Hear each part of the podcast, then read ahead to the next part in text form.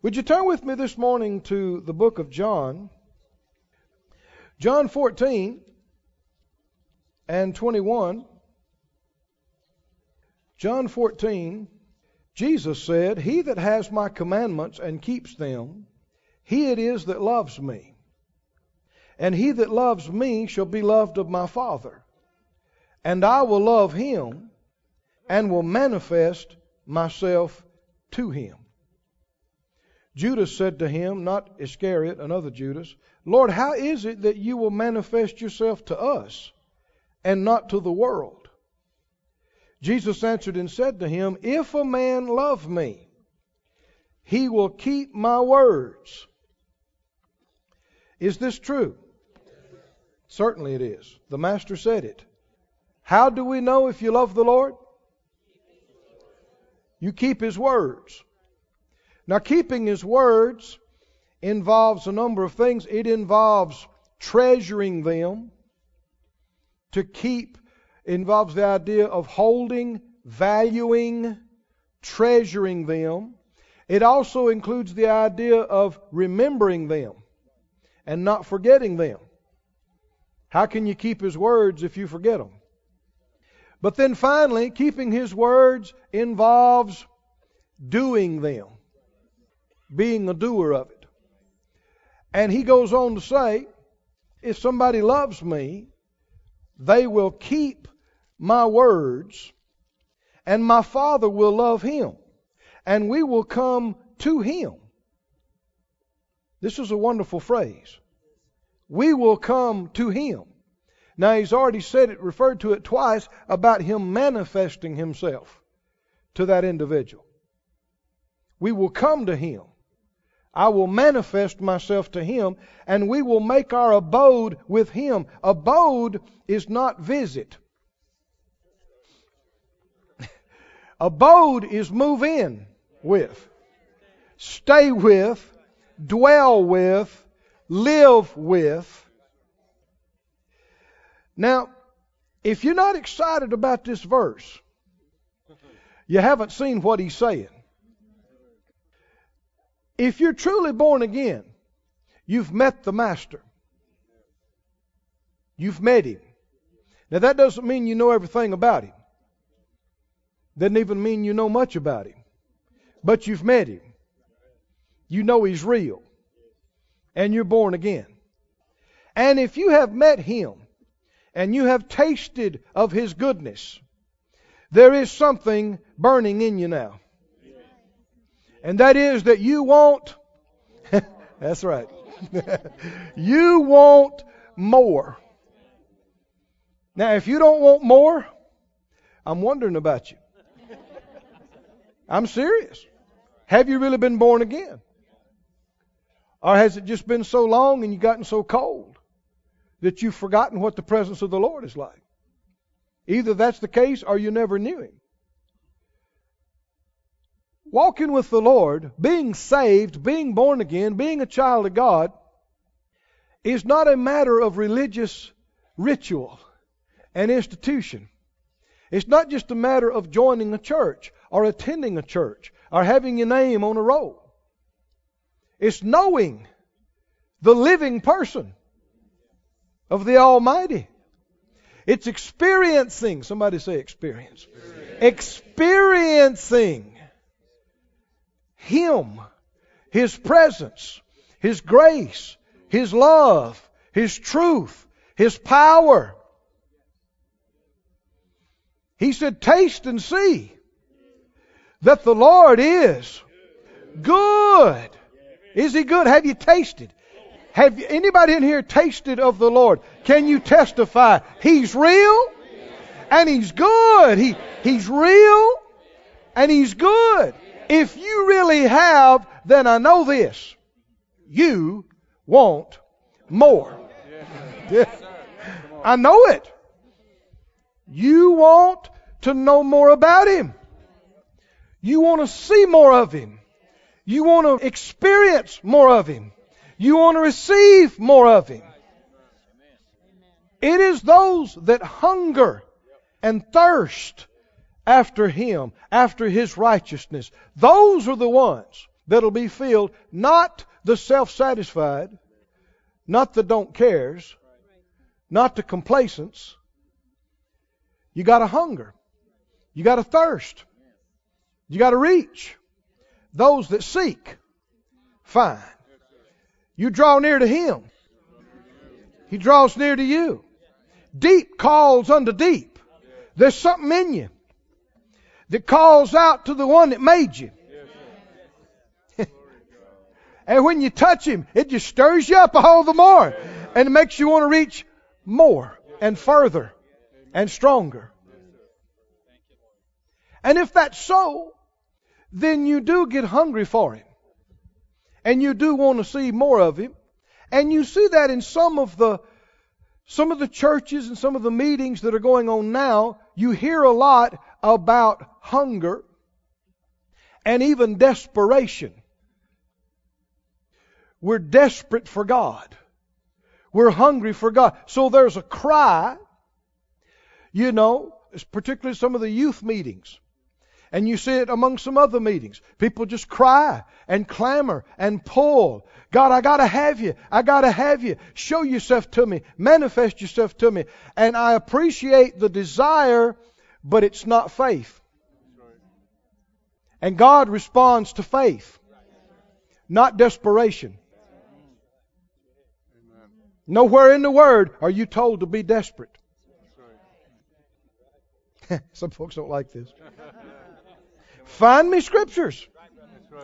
Find scriptures that support you yielding to desperation. Desperation is a form of unbelief. Lord, if I don't get you, I'm going to die. Don't talk about if you don't get him. You have him. He has you. Well, we're claiming for God to manifest Himself to us. He told us He would manifest Himself to us if we would do this. It's easier to be desperate than do this. It's easier to clamor and cry and beg than to do this. There's no need for you and I to beg Him to show Himself to us. I said there's no need. It's misdirection. It's wrong thinking to just perpetually clamor and beg Him to show Himself to us. He told us, you do this and I will manifest myself to you. I will show myself to you. The Amplified says, I'll make myself real to you. well, I know even as I say that, some people don't agree. I'm quoting Scripture, friend. I'm quoting Bible. Now, if that's different from how you think, guess who needs to change?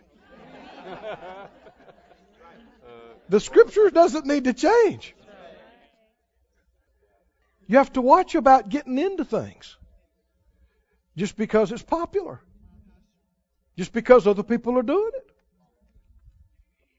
I was reading something the other night, and uh, books are written on it. Conferences have been held over it. And as far as I can tell, it's totally unscriptural. Totally. Wrong. Examine what you believe. Even good people, even people that have been powerfully used of God, can get off. Can miss it. You need Scripture. I said you need Scripture. And not just a half a verse. If it's truth, you're going to find it multiple places all through the Word. There's a recurring theme of it. What did the Bible say? If a man loves me, what will he do? He will keep my words. What if you say you love him, but you don't do what he says? Then you don't. I love the Lord, I love the Lord. You can say it 10,000 times, but if you don't do what He says, you don't. You love something else more. If you loved Him more, you'd do what He said. If you decide to do something else rather than what He said, then you love something else more. Then you love Him. My Father will come to him. We'll come unto him and make our abode with him. He that loves me not keeps not my sayings, and the word which you hear is not mine, but the Father's which sent me. Go back to verse 21 again. He that has my commandments and keeps them, he it is that loves me, and he that loves me shall be loved of my Father, and I will love him and will manifest myself to him. Now I am hungry to see more of him, to experience more of him. And I've learned from the Word, He didn't tell me, if you want me to manifest myself to you, then beg me night and day. Get desperate for me. He told me, keep my words. Didn't he? Treasure what I have said. Remember what I have said. Practice what I have said. Keep my words, and I will show myself to you. I'll manifest myself to you. I'll make myself real to you. I believe it. I believe it, so I'm willing and ready to do it. And I'm leading you in this church.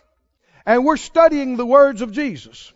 And we're do we're saying, all right, do I know who said this? Do I understand what he said to me? Am I doing what he said? And we're practicing it now in faith. If we're not doing it, we're going to begin doing it. If we are doing it, we're going to do it even more and better. And we're going to do it in faith, expecting that as we do, He's going to manifest Himself to us manifest himself to us. Yes, in our services, but not just in the services. Late Sunday night, manifest himself to you. In your home. Early Monday morning, manifest himself to you. In your car on the way to work. Manifest himself to you. You don't have to beg. You don't have to cry. You don't have to be desperate. What do you have to do? You got to keep his words. Keep his words. That's much more challenging than being desperate. Means you got to do something. I understand where people are coming from. I do. I, one reason I know some of these things, I made some of the same mistakes. I did. Before Phyllis and I ever came to Rhema, before we ever got into ministry, we had just gotten married. We lived in a little bitty trailer house, and God began to deal with me, and, and I began to get hungry for Him. And I did that. I clamored. Oh God, oh God, oh God. I'm hungry. I got to have you. Oh God, oh God. If I'd have known the word desperate, I'd have used that all the time. I didn't think about being desperate. I was, I just didn't call it that. And oh God, oh God, oh God, talk to me. Oh God, oh God, I got to have you. It's a sign of infancy. It's a sign of infancy. You know you want something, but like a little baby, you don't know how to ask for it. All you know how to do is go, ah, ah. There's a lot of people got revelation right there. Right there. we should grow up though. And if we grow up, we'll learn when we're going, I won't, I won't, he'll, we'll understand and know him well enough to know. He said, Okay, I told you what to do to get it. And you have to go, oh. it's up to you. Do you want it? Do what I told you to do. But a lot of folks still want to go, ah, I just. and play dumb. I said play dumb. Act like they didn't hear that. It's easier it ministers to your flesh to roll around on the floor and cry. It's like a romantic tearjerker. There are people that like, they really enjoy it. Getting together and watching something sad, but with a little sweetness to it here and there but sad and just crying. Oh, oh, oh isn't that so? There's something your flesh likes about that. It's a yielding to the flesh.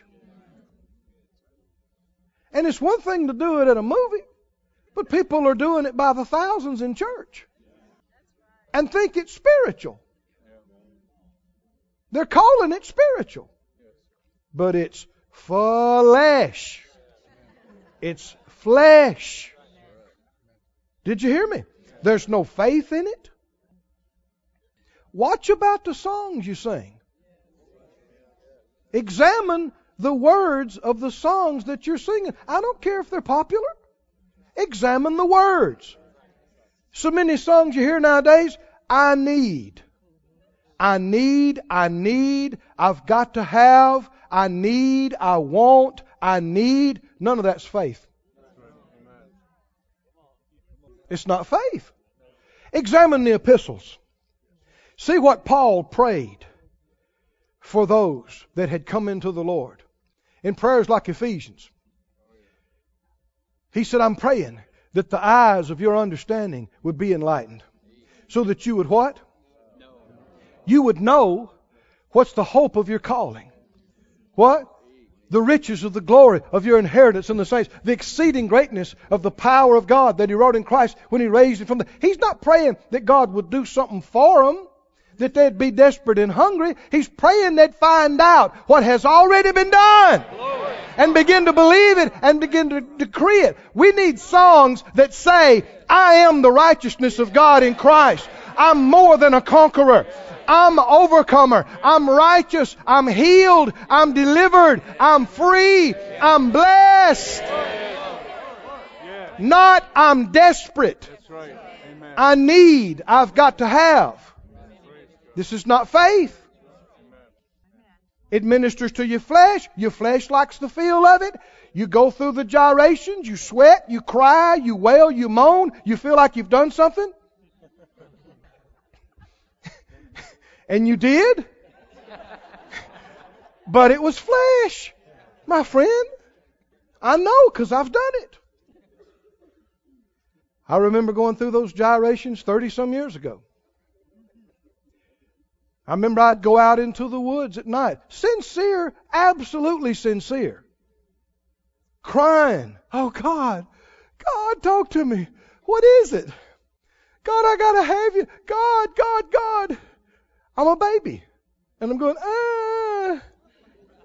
And he loves me. And he knows I'm a baby.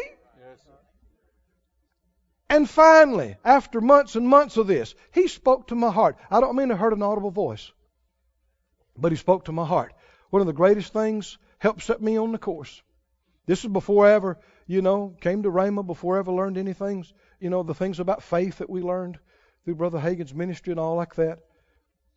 I was crying for the 10,000th time. God, talk to me. I'm wanting to see something. I'm wanting to hear an audible voice. I'm wanting to see a vision. I'm wanting to feel something. When you're a baby, that's all you know. That's how you are. It actually is a refusal to walk by faith.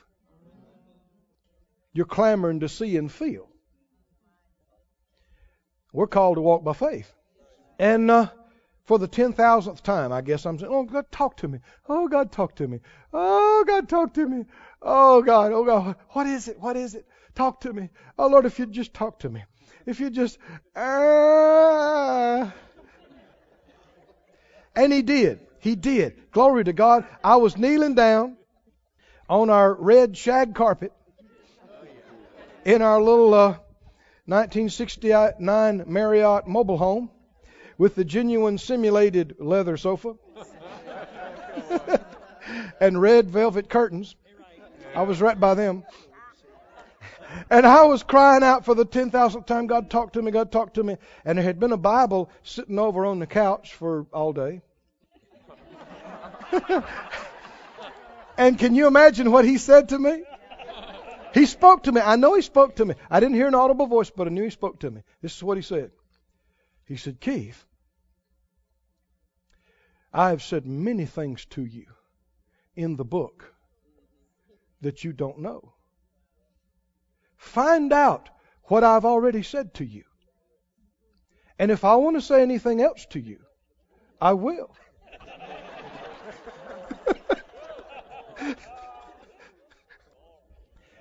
So for the last 30 years, I've been endeavoring to find out what he already said to me. And there have been some times when he said something else to me. And of course, it was always in line with what he said in here. Sometimes you're saying it a different way. But can you see where people are missing it? I'm wanting him to manifest himself to me. He said, I've already told you how I'm going to manifest myself to you. Find out what I said. Keep my words. Do what I say. You won't have to ask me to manifest myself to you. I told you I will manifest myself to you. Come on, friends. Quit begging. Quit crying. Quit being desperate. Begin to be obedient. Begin to love the Lord. Do His Word. Obey Him on a regular basis. Act in faith, live in faith, and you won't have to beg Him and be desperate. He will manifest Himself to you. You'll sense His presence in your life in an increasing measure. Hallelujah. Thank you, Lord. I'm excited about this series because I believe not just in the service, but at home. You and I are going to grow in this. We're going to advance in this, and the presence of God is going to increase. Increase in our services, in our homes, in our cars, in our places of work. Why? Because we're keeping His Word. We're loving Him with all our heart, and we're keeping His Word, and we're doing what He said, and He'll do what He said. He'll manifest Himself to us.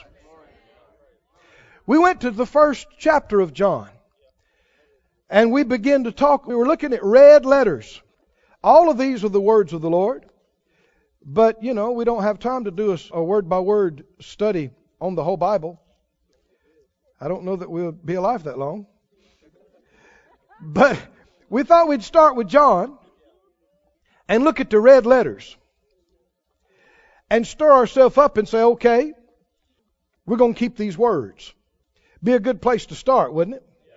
And a good place to grow and advance. We looked in John 1 at several of these words. And uh, we'll go on today to John 2. At this rate,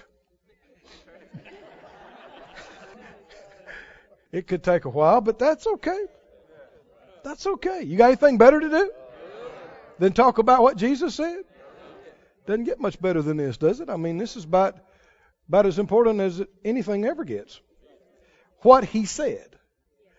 And when we're hearing them, now before we even read them, do we reverence what he said? Yes. This is the master. Do we love him? Yes. How can we tell that we love him? We keep his words. Keep his words means treasure them, remember them, do them. He said in uh, the scripture said in John 2, the third day there was a marriage in Cana of Galilee, and the mother of Jesus was there. And both Jesus was called and his disciples to the marriage. You know, Jesus went to things other than prayer meetings and Bible studies? He did. This is a wedding party. This is a party. Jesus went to parties. he did.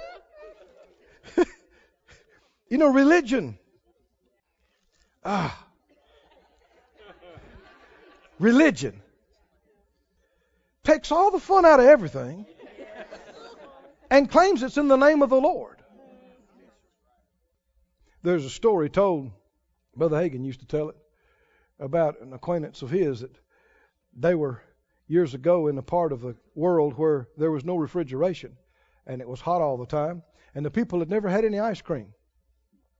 He thought that was a tragedy. He's a great lover of ice cream himself and He just thought that's just too bad. So he arranged to have some ice cream brought in on a ship. And they lined them up out in the village. And, you know, of course, it's not going to last long out there with no refrigeration. So they lined everybody up and gave everybody a dip or a double dip, you know, of ice cream. And one of the ladies in his church that was the, you know, everybody considered her to be one of the most spiritual women in the church, most faithful in prayer and everything else, and a worker. And she got to it, and, and she took a big lick off of it and threw it down.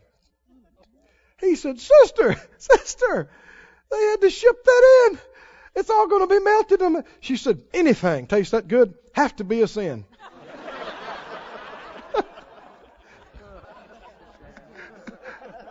And there's a lot of people that assume if it's fun, it has to be a sin. If there's any enjoyment to it, it has to be a sin. And yet the Bible said in 1 Timothy 6:17, God gives us richly all things to enjoy. In his presence is fullness of joy. No, he's not opposed to you and I having enjoyment, having fun. He's opposed to sin. Sin kills. Sin destroys and robs you of things in your life. So they went to things other than prayer meetings and Bible studies. He didn't have to go to this, did he? He could have said, I can't go. I can't be bothered going to a party. I'm Jesus. I have to pray. I have to study the Word. now, granted, there's a lot of folk could do with a lot more praying yes, and studying the Word. Amen. No question about that. But you see, people get off.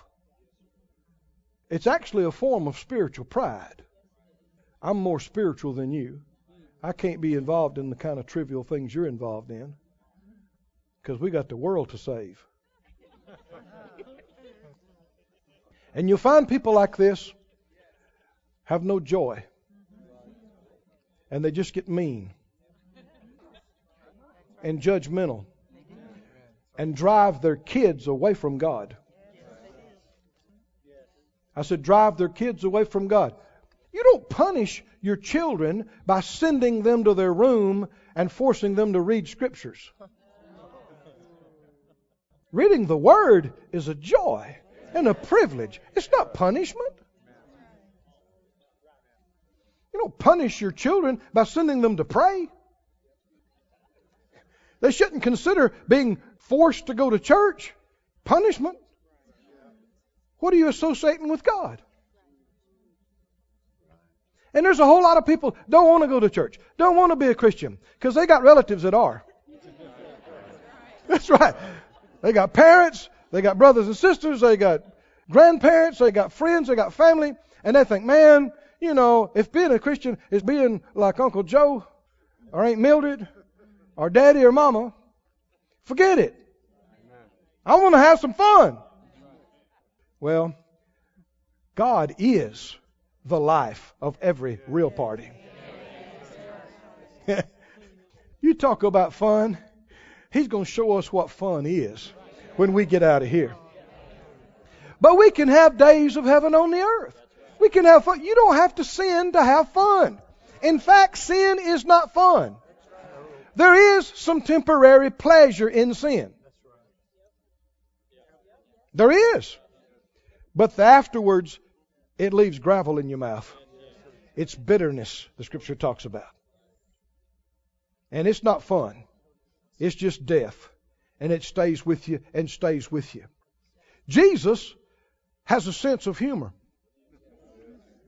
He's funny. He is. He can say stuff that make you laugh for days. And there's nothing off color in it. There's nothing ugly in it. There's nothing derogatory to other people in it. Come on, are you listening now? You don't have to go with the devil and sin to have fun. Amen. The devil doesn't know how to have fun. He knows how to pervert things and twist them and mess them up and kill, steal, and destroy. That's all he knows.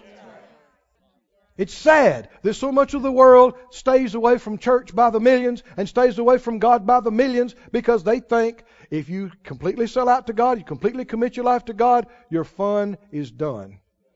It's over. Jesus and his staff and his mom went to a party. So they're partying. There's music. There's chip and dip. There's dancing. Jesus is dipping a Dorito. John and everybody's going, man, that's some good music. That's a happening party, man. And Jesus' mom leans over and goes, They're out of punch.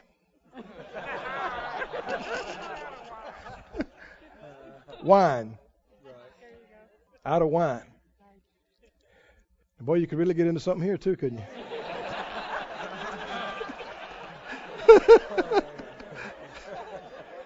yes, Jesus drank wine. Yes, he did.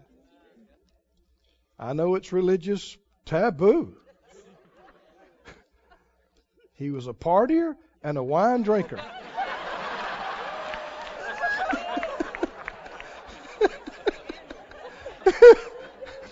Am I reading this right or not? Did he go to a party? It's not a Bible study. It ain't a prayer meeting. It ain't at the synagogue. And it wasn't Kool Aid.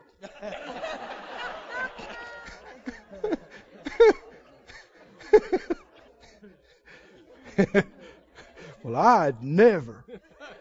So you're saying you're holier than Jesus? You best watch it. I ain't got time to go to such stuff. So you're more spiritual than Jesus. Or maybe you're just warped.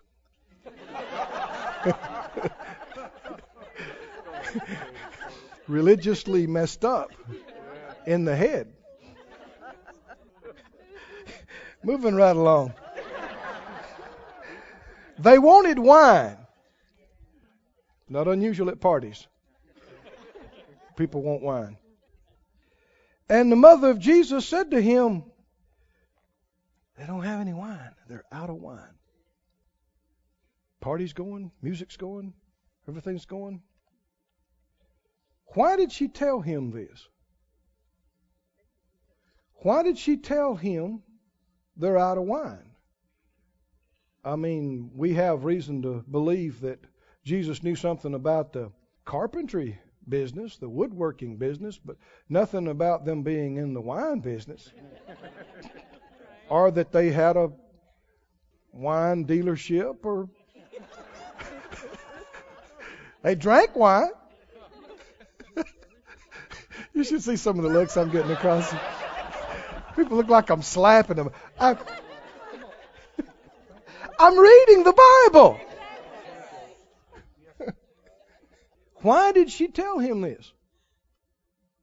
There have been outstanding things associated with his life from the beginning the star, the angels, the wise men visiting, the gifts, Simeon's prophecy, Anna's prophecy, you remember? And the Bible said she pondered these things in her heart. And this obviously has grown over the years as he's grown up. He's a grown man now. And she's seen, if anybody's seen him close up, she has. From an infant, child, teenager, young man. And something about his life has impressed her. How many know when your family's impressed? Something's going on. Right? When your family thinks God's hands on you, why would she say that to him? Why? And his response reveals that he's wondering why she says something to him. Here's some red letters. Jesus said to her, Woman, what have I to do with you? Mine hour is not yet come. My hour is not yet come. Let me read that to you from another translation here. The scripture said in uh, the NAS, Jesus said, Woman, what does that have to do with us? This is not our party. We're not in the wine business. What does this have to do with us? The complete Jewish Bible says, Mother, why should that concern me or you? And two or three translations, instead of just saying woman, say dear woman. How many believe that Jesus who is the Word manifest, who practiced the Word about honoring and showing respect to mother and father, is not disrespecting his mother. He's not being rude to her, harsh to her. So it's a matter of, you know, Greek, Aramaic to English to it's a translation deal. But I think the dear woman kind of catches the idea too, doesn't it? He's saying, woman, but in a respectful way, but then he's also asking her, why are you telling me this? What is that to you or to me? Now, this is an important thing for you and I to know. If Jesus thought like this, you should think like this. We know he got direction after this, or as this developed. He got direction. He acted on it. He did what he was directed to do. But there's a whole lot of things that just don't pertain to you, that are not your business.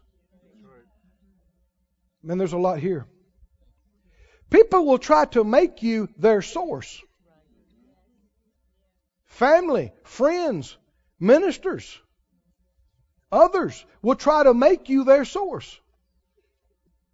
Particularly if God has used you before as a channel to meet a need or to cause something to be fixed or done or a desire to be met in their life. It's too easy for carnal people. You know, carnal means the flesh, the natural, is more real to you than the spirit, which means people are more real to you than God, which means you're going to tend to look to people rather than God. And uh, it's all too often that people will look to other people and pull on them.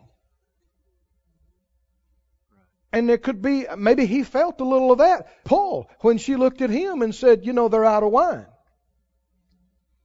Now, he's, they're not in the wine business. What's the deal?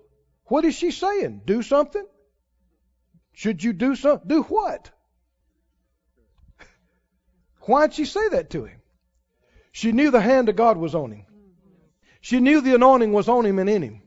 She'd observed this over the years. She knew there were miraculous possibilities. But even at that, we learn a lesson from the Master. Don't let anybody look to you as their source. And there's a whole lot of things. They're just not your concern. Just because you're a believer, just because you love them, just because you know something about faith, just because you have some resources, doesn't mean it's your responsibility.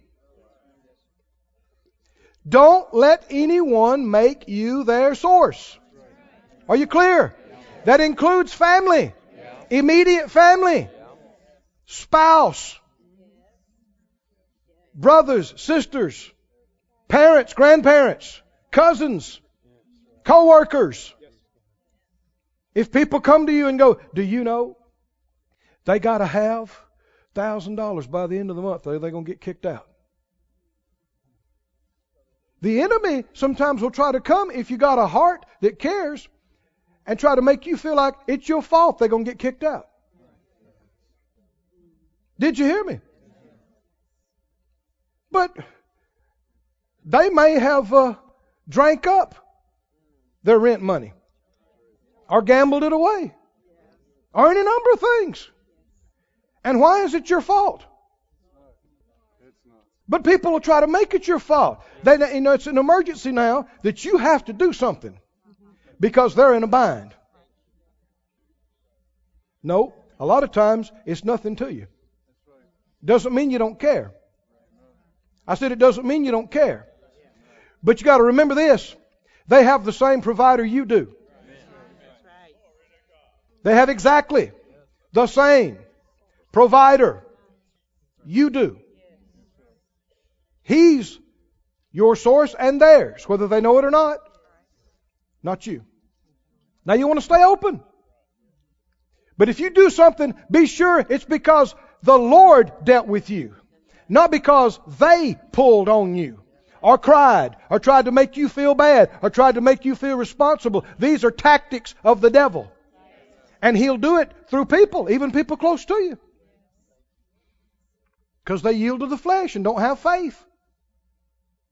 And they look at you as their only hope and only source. It's wrong. He said, What's that to me? And what's that to you? And she wisely backed off. But she did reach over and tell the guys. But she did back off because she didn't say anything else to him about it. But she did want the guys to be ready. and that's good. Always stay ready. And what's her advice? And oh man, it's some of the best advice you ever got on anything. What'd she say? She leaned over and told him, Whatever he says to you, though, do it. Don't think about it. Don't talk about it. Don't have a committee meeting about it. Don't vote on it. Don't write a book about it. Don't develop theories on it. Just do it. Somebody say, do it. Do it. Do it. There were set there six water pots of stone, after the manner of the purifying of the Jews, containing two or three firkins apiece. I believe the Amplified says 20 or 30 gallons, so they were good sized containers. And Jesus said to them, red letters, fill the water pots with water. Now, what was their instructions? Whatever he says to you, do it. Now we know from reading the rest of the story a miracle happened here, but not yet. There's a point in every miracle where it's available, but not yet. It's there. It's pressing against the veil of the Spirit to break forth into the seen realm, but not yet. And it can go either way many times. It can happen or not. Because it's not just all up to the Lord. You and I have a part to play in it. What if they hadn't done this? You think the story would have been the same? No. What if they hadn't done this? What if they'd said, Why?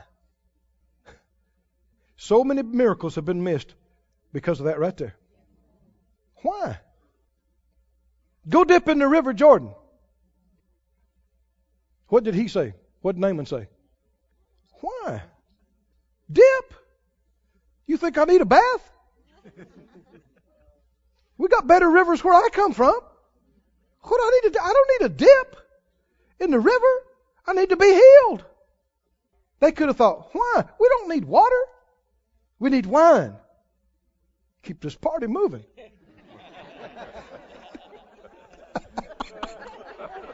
So you thought I'd forgot about that, did you? Some people hoping I forgot about it. We need wine. Wine. Listen, maybe it wasn't wine. It was wine. Wine. Could have said Kool Aid. Could have said water. Why? Somebody say why. This can cost you your miracle. Why? Friend, again and again and again, when there was a miracle, it began with an instruction. Didn't it? Go dip in the river. Stretch forth your hand. Remember these things? Rise, take up your bed and walk. Remember these things? Again and again and again, there was an instruction. Wasn't there? What if the instruction had not been acted upon? There would have been no manifestation of miracle power. You have to, by faith, act on the instruction. In our life, Phyllis and my life, we've had miracles, wonderful miracles happen in our life, but they were connected with instructions. One was we were to go to uh, Rhema, and I received instruction help Brother Hagin. Three words. Didn't know that would be my directive for 20 years. Miracle after miracle, after miracle after miracle happened in our life as we followed that directive. Seven years ago, the Lord said, Go to Branson. We thought, Where? it's not like we just always thought, boy, we're believing to go. But I'm so glad. I'm so glad. He knew. And once we acted on that word to come here, miracles happened. Miracles happened. Financial miracles, new birth miracles. Think of all the things that have happened. It's the result of following an instruction. Here he says, fill up the water pots. Your mind can say, why? What's that got to do with keeping the party going? What's that got to do with wine? Because in your mind it doesn't connect. And the Lord does things like this on purpose. He knows it's not going to connect, and He doesn't explain it on purpose. Your head's going, why go there now? Why do that now? Why? And if you're dumb, you'll just sit back and contemplate. And the more you stay in your head, the more unreasonable it seems to you. And you think, that just doesn't make sense. I just uh, fill up water pots.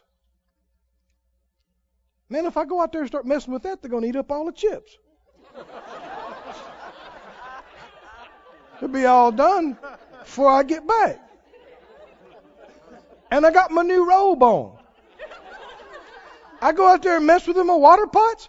And I understand, we ain't talking about taking the garden hose and turning on the faucet and dropping it in there until 30 gallons. No, we're talking about you hustling your little self with a bucket.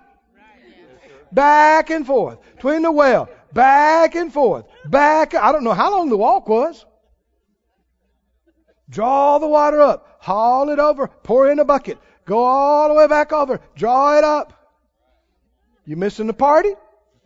Missing the chips? You already heard the wine was running out, so you don't get some of the last. You're going to miss out on the whole deal. You're going to get sweaty and stinky. And some of these guys might have been single. They might have thought they might meet somebody at the party, you know. and you're going to get stinky in your robe, dirty, no wine, no chips, no dip. Why? Why do the water pots need to be filled up right now during the party? Why? That's how you miss miracles. I said, that's how you miss miracles. Why? Doesn't make sense. Why do that? Why do that now? Why do that there? Why? Faith doesn't Ask why. And when you love the Lord, you don't ask why. The one that loves the Lord does what? Keeps His word. Does His word. When you love the Lord and you trust Him when He tells you something, you don't have to understand why. You love Him, you do it. That's it, you do it. And trust that He'll show you what you need to know about it as you go. And if you don't need to know, you just won't know. It'll work out. You'll see. But you trust Him. And you love Him. And you don't require having to see it all ahead of time. You're willing to step out by faith. Not seeing. Not knowing. Abraham went out. What? Not knowing where he was going. And he had miracles. Fill up the water pots with water. And they filled them to the brim. Good boys. I said, good boys. Party clothes and all. They went out there, they got sweaty, they messed up their hair, they got dirt on their robes, they missed out on those little party sandwiches. They were all gone time they got back. But some things are okay to miss. Some things are worth missing when you get God's miracle. You get His best. They came back. They said, It's done, Lord. They're all sweaty. We got them, Lord. Fill them right up to the brim. When the Lord tells you to do something, do it right. Do it right up to the top. He said, Okay. Draw some of that out and take it to the governor of the feast. Now, here's another opportunity to say, why? This is a party. Party. Music, dancing, wine. And one of the jobs of the governor of the feast, they knew how to throw a party, man. One of the jobs, he was the wine taster. He'd check it out before everybody got it, make sure it's okay. I guess he probably ate the sandwiches and chips, everything. That's good work if you can get it.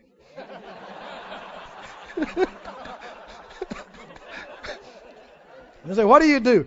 Party governor. I'm a PG. Party governor. That's what I do. You need a party governed? I'm your man.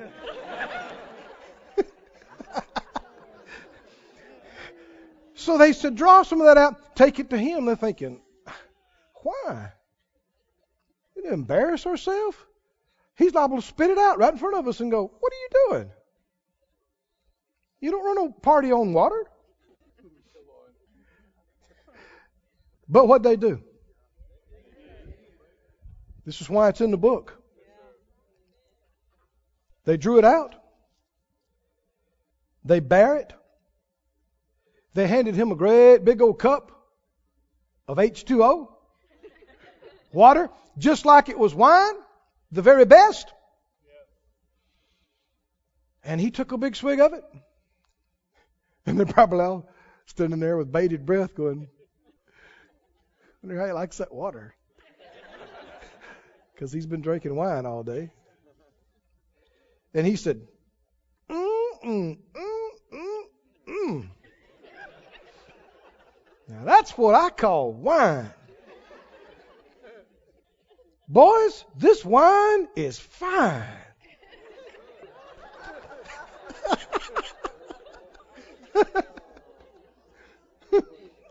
Mister, you're just doing that on purpose. You're right. You're right. You're right. Because there is some crusty, dead religious junk in some people's minds and heads that needs to be knocked off. And you need to realize a lot of stuff you've been calling godly is just dead, dumb, and religious stuff. Got nothing to do with Jesus. And you force fed it to your kids and your grandkids and your friends, and you just been mean. Mean in the name of Jesus. And this is rubbing your religious self crosswise. Thinking about Jesus partying with wine. Heads going, ah. no, no, no, no, no, no, no, no. Yeah, yeah, yeah, yeah, yeah. Yeah.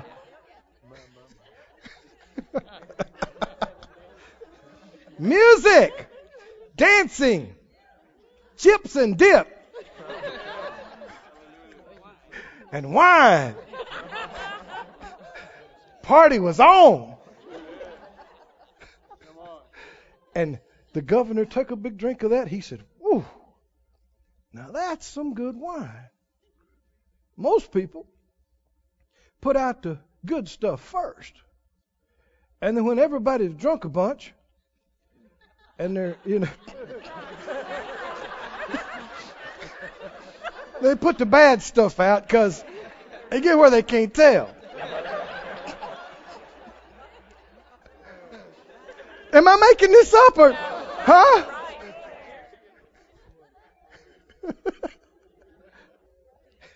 he said, the ruler of the feast tasted the water that was made wine. He knew not whence it was. He didn't know where it came from. But the servants that drew the water knew. Can you picture them standing by the side? You know, their hair's messed up. They're still sweaty.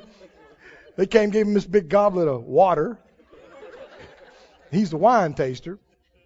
He takes a big drink and goes, mmm, man, this wine is fine. They looked at each other and said, wine? They didn't know. They didn't know what was going to happen on that.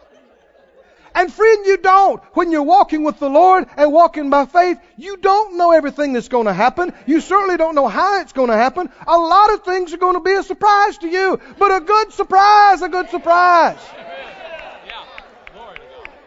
Good if if you'll step out and obey, not knowing, and not let why bind you up and tie you down. He said, Every man at the beginning does set forth his good wine. And then when men have well drunk, he puts the, the worse. But you have kept the good wine till now. Man, you pulled out the good stuff. Where'd you get this? This is good stuff. Good job, boys. I know where y'all came up with this, but this is some fine wine. They just smile at, yeah, it's good. Where'd you get that? Out at the well? yeah. Well's full of it. at the well. what vintage is that, boys? Oh, about 10 minutes ago. We pulled it right out of the well.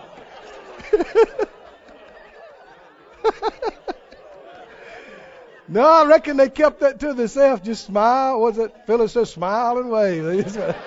oh yeah, it's it's good. Glad you like it. This beginning of miracles. So this was the beginning of miracles.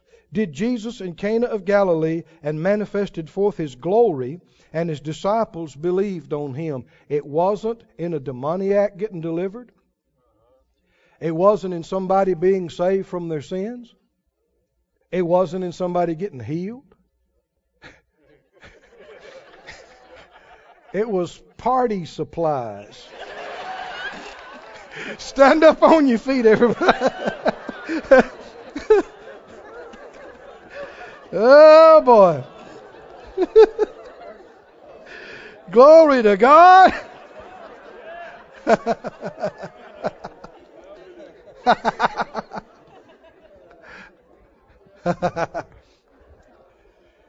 Hallelujah. What you going to say? This ministry has been brought to you today free of charge by the partners of Moore Life Ministries and Faith Life Church. If you would like to help send this word to others at no charge, you can become a word sender today. For more information, visit our website at moorelife.org.